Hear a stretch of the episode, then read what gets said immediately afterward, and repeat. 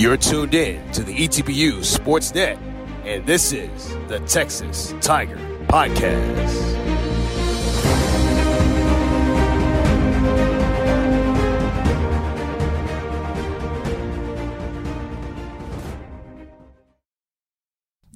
This is the special Texas Tiger podcast. I'm Kenneth the K-Rock Klein, joined alongside by my colleague Mark T. Robinson, and we are pleased and privileged to be joined by our ETBU head ice hockey coach, uh, Alan Savage, who just moments ago got some pretty good news about his hockey team. They're going to the national tournament and the ACHA national tournament, which would take place in Bismarck, North Dakota. And for a program that started about five years or so ago, that have gone from the bottom all the way to the promised land. Uh, Coach Alan Savage, what does this mean to you uh, for this program and for you specifically, given the fact that it's been a program that's been on the rise and continued to make big strides over the years? Uh, that means that uh, everybody in the program is doing uh, what we are supposed to do, uh, recruiting better uh, players every year. And yeah, we started, like you said, at the bottom uh, with 12 players playing the first year to uh, 19 the second year to 29 last year. And this year we had 36 players. Um, when you win, everybody wants to play for you. and it made it easier to recruit better players. Um, but, you know, it means a lot to me. but I, I think uh, at the end of the day, it's all the players. Uh, they're the one playing on the ice, not me. Uh, so they, they made it happen this year.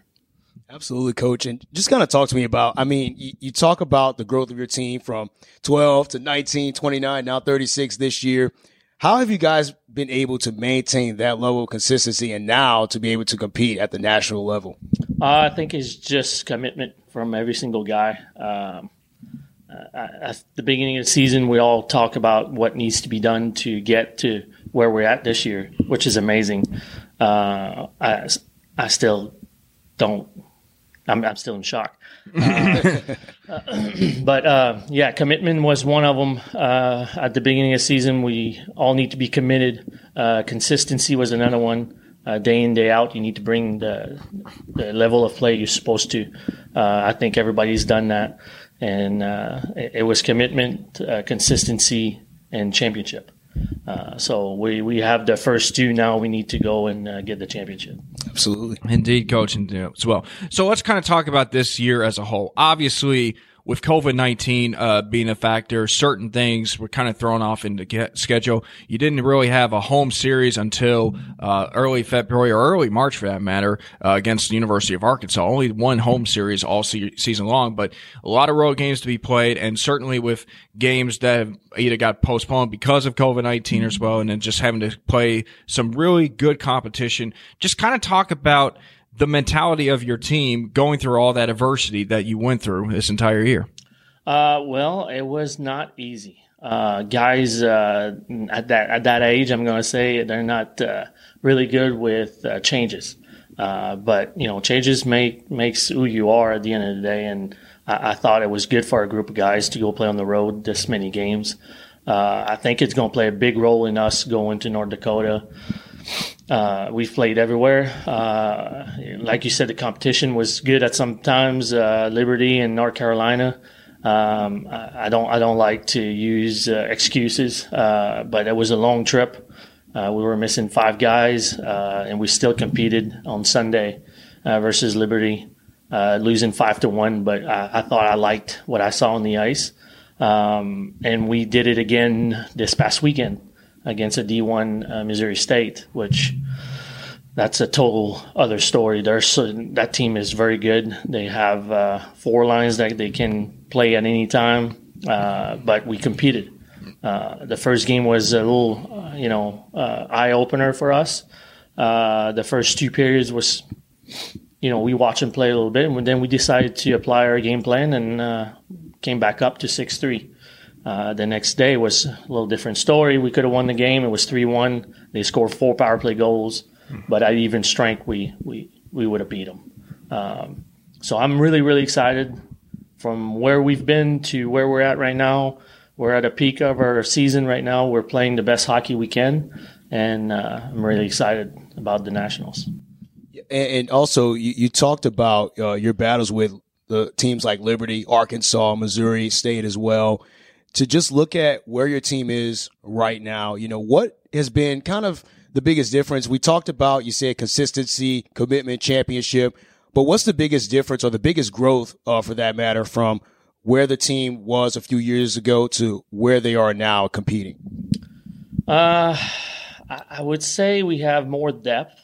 Uh, we have more players that can play at any time. Uh, in the past, you had your uh, Riley Knott, Skylar Spiller, uh, Michael Garvey. Uh, you had those those guys that you could put in the lineup that you knew uh, they they could score or play well defensively at any time.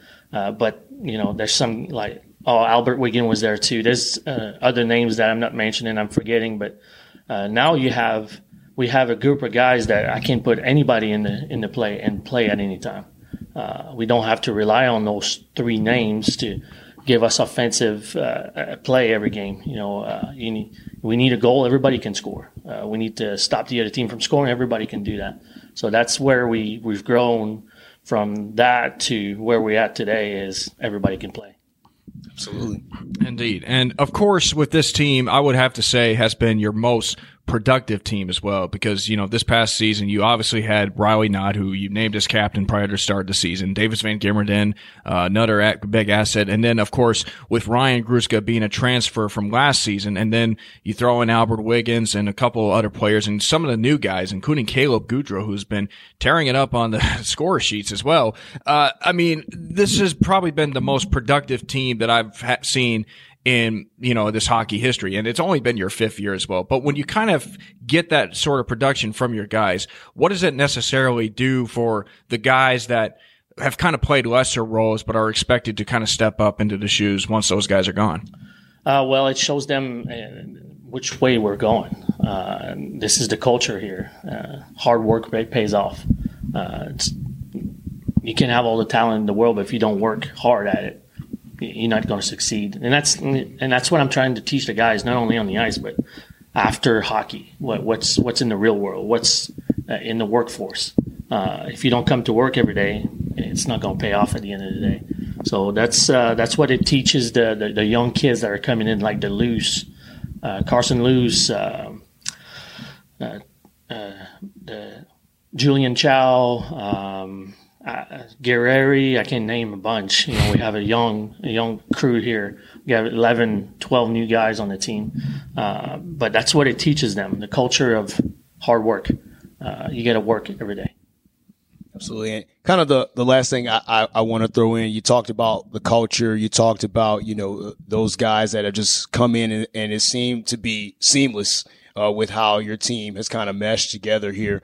So just kind of talk to me about with all of the, you know, the growth of your team and with the level of play that you guys have faced this year and constantly being on the road, how have the freshmen and the young guys that you have brought in handled uh, that pressure uh, from a coach's perspective? Looking at this team, how do you think they've handled it overall?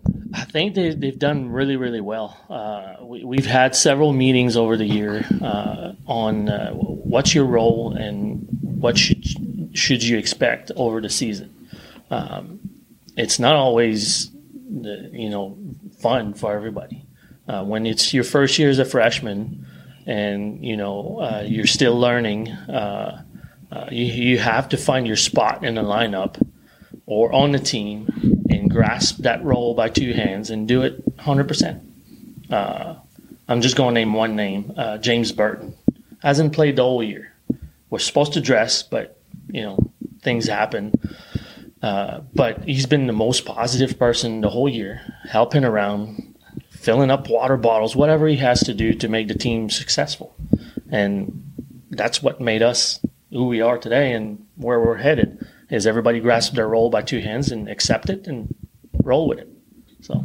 Indeed. Well, Coach, as always, thanks for joining us once again. Just once the shot kind of wears off, I think you can start getting your guys ready to focus to compete against the best of the best in the Nationals up in Bismarck, North Dakota. So, but once again, Coach, uh, congratulations for making the national tournament and uh, looking forward to talking to you in the near future. Hope for the best. Thank you. All right, that is Coach Alan Savage with Mark T. Robinson. I'm Kenneth the K-Rock Klein saying see you guys next time on the Texas Tiger Podcast.